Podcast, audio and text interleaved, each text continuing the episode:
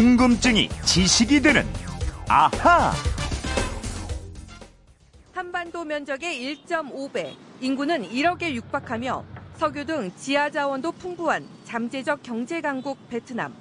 우리나라의 대베트남 수출액은 작년에 478억 달러, 중국과 미국에 이어 세 번째 수출 상대국에 이르렀습니다.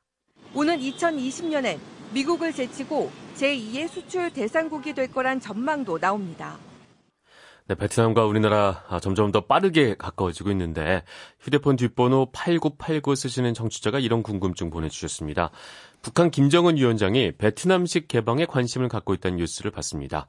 베트남은 우리 기업들이 많이 진출해 있는 나라인데 베트남이 사회주의 국가라고 하더군요. 정말인가요? 이렇게 궁금증 보내주셨습니다. 네, 오늘은 베트남에 대한 궁금증 풀어보겠습니다. 궁금증 해결사 오승훈 아나운서 나왔습니다. 안녕하십니까? 안녕하세요. 네, 저는 아직 베트남을 가보지 못했는데 네. 가보셨나요? 저는 가봤습니다. 어떻던가요, 나라가? 뭔가 다른 동남아 국가들보다는 좀 깔끔한 느낌이 들었던 것 같고요. 아, 깔끔한 느낌. 예, 오토바이 굉장히 많았고. 딱 봤을 때는 뭐 사회주의 국가 같았어요? 자본주의 국가 같았어요? 일단은 사람들 자유롭게 돌아다니는 느낌이 네. 사회주의 국가 같지는 않다는 느낌이 들었거든요. 아, 그렇군요. 네. 그런데 네. 이게 베트남이 사회주의 국가가 맞습니다. 아, 사회주의 국가가 맞다. 네. 네. 예, 우리 기업들이 워낙 많이 진출해 있고 네. 관광도 많이 가고 또 가서 자유롭게 돌아다니다 오기 때문에 사회주의 체제라는 걸 잘 못 느끼는 분들이 많은데요. 네. 베트남의 정식 국가 명칭이 이겁니다. 베트남 사회주의 공화국. 그러니까 베트남 전 종전 이듬해인 1976년 7월 통일 베트남 국회가 국명을 이렇게 정한 겁니다. 근데 아까 오승훈 아나운서도 가봤을 때 느꼈듯이 네. 이게 뭐 자본주의 국가처럼 사람들이 좀 더 자유롭게 느껴지고 개방을 많이 한 것처럼 느껴지고 말이죠. 네. 기업들 투자도 많이 하고 있고 말이죠. 네. 뭐 이런 거가 참 신기한 거예요. 이게 어떻게 된 일인가? 네, 이게 사회주의 체제를 유지하면서도 네. 과감하게 개혁 개방을 추진했기 때문입니다.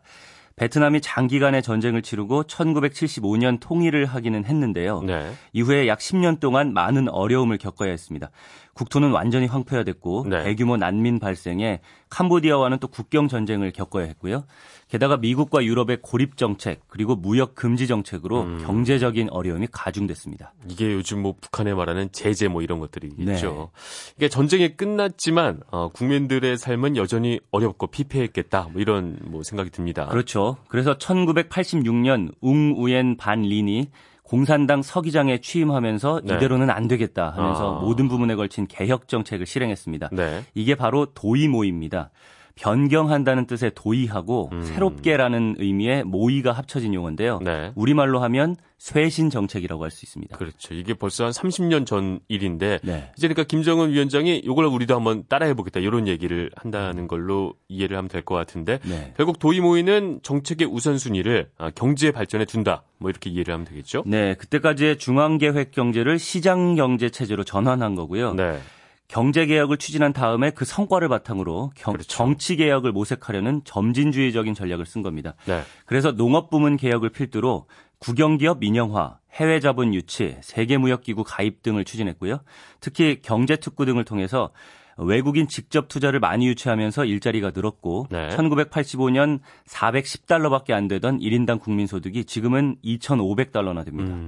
이렇게 되면서 자본주의 문화도 퍼진 걸로 알고 있는데 그렇다면 정치체제는 지금 어떻게 운영이 되고 있나요? 네, 정치체제를 보면 확실히 사회주의 국가입니다. 네. 공산당 서기장이 국가 주석보다 서열이 높은 공산당이 지배하는 일당 국가거든요. 네. 이것만 보면 북한과 똑같지 않냐 하실 텐데 북한과는 달리 집단 지도체제를 갖고 있어요. 네. 즉 공산당 서기장은 명실상부한 서열 1위로 권한을 행사하고요. 주석, 그러니까 우리로 치면은 대통령은 외교와 국가 안위를 책임지고 네. 또 총리는 행정수반의 역할을 합니다. 그리고 정치국원이 19명이 있는데요. 공산당 전당대회에서 선출되는 이 정치국원들이 권력을 나눠 가진 채로 서로 합의에 의해서 정책을 정하고 있다고 합니다. 네, 우리가 생각하는 사회주의 국가는 지도자 한 사람이 강력한 권력을 다 움켜쥐고 있다 이렇게 생각을 하는데 네. 베트남은 좀 다른 거군요. 네, 이게 왜냐하면 베트남을 이끌던 최고 지도자 호찌민이 네. 1969년 베트남전이 한창일 때 사망을 합니다. 베트남에서 국부로 대접받는 인물인데 네. 호찌민을 대신할 만한 뚜렷한 1인 지도자가 등장하지 않고 있어요. 그래서 집단 지도체제를 유지하고 있는 겁니다. 네. 당 조직에 기반한 인물, 또 군 기반의 인물, 내각 기반의 인물 등이 당의 과두체제를 형성하고 있는 겁니다. 압도적인 인물이 없으니까 우리 나눠갖자 권력을 네. 이렇게 정리가 된 거군요. 그거 말고도 또 사회주의 국가라는 걸 느낄 수 있는 부분이 있을까요? 네, 이 사상검증이 여전하다는 걸 들 수 있겠는데요.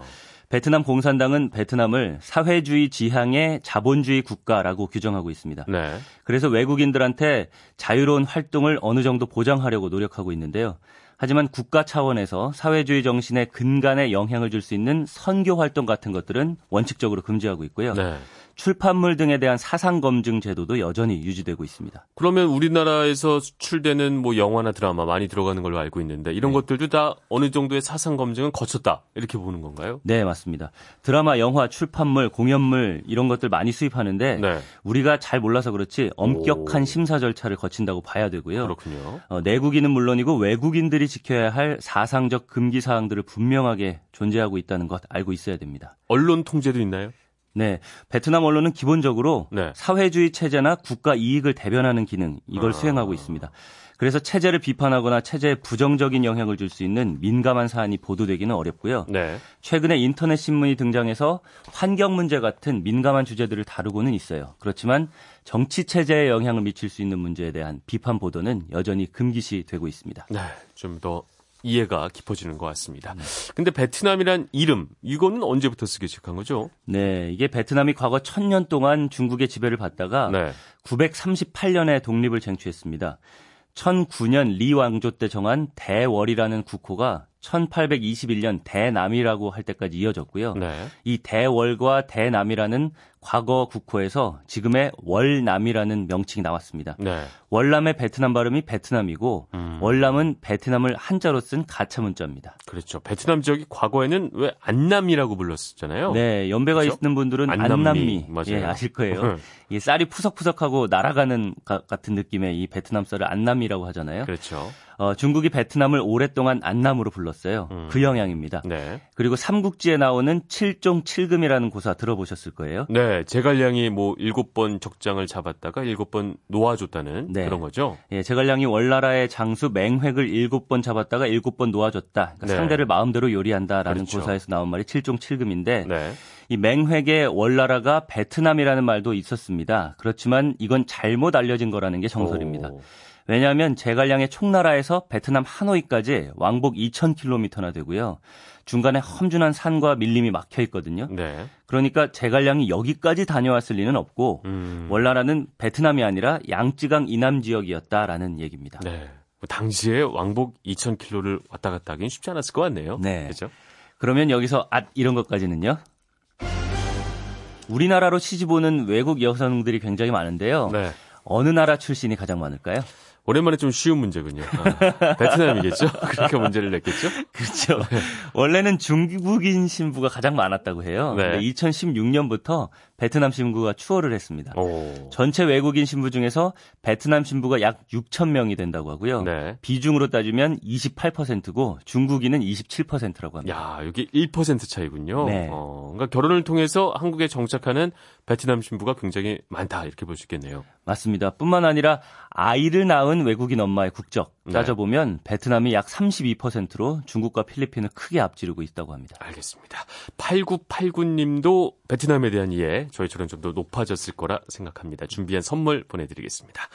네, 지금까지 궁금증이 지식이 되는 아하 오승훈 아나운서였습니다. 오늘 말씀 고맙습니다. 감사합니다.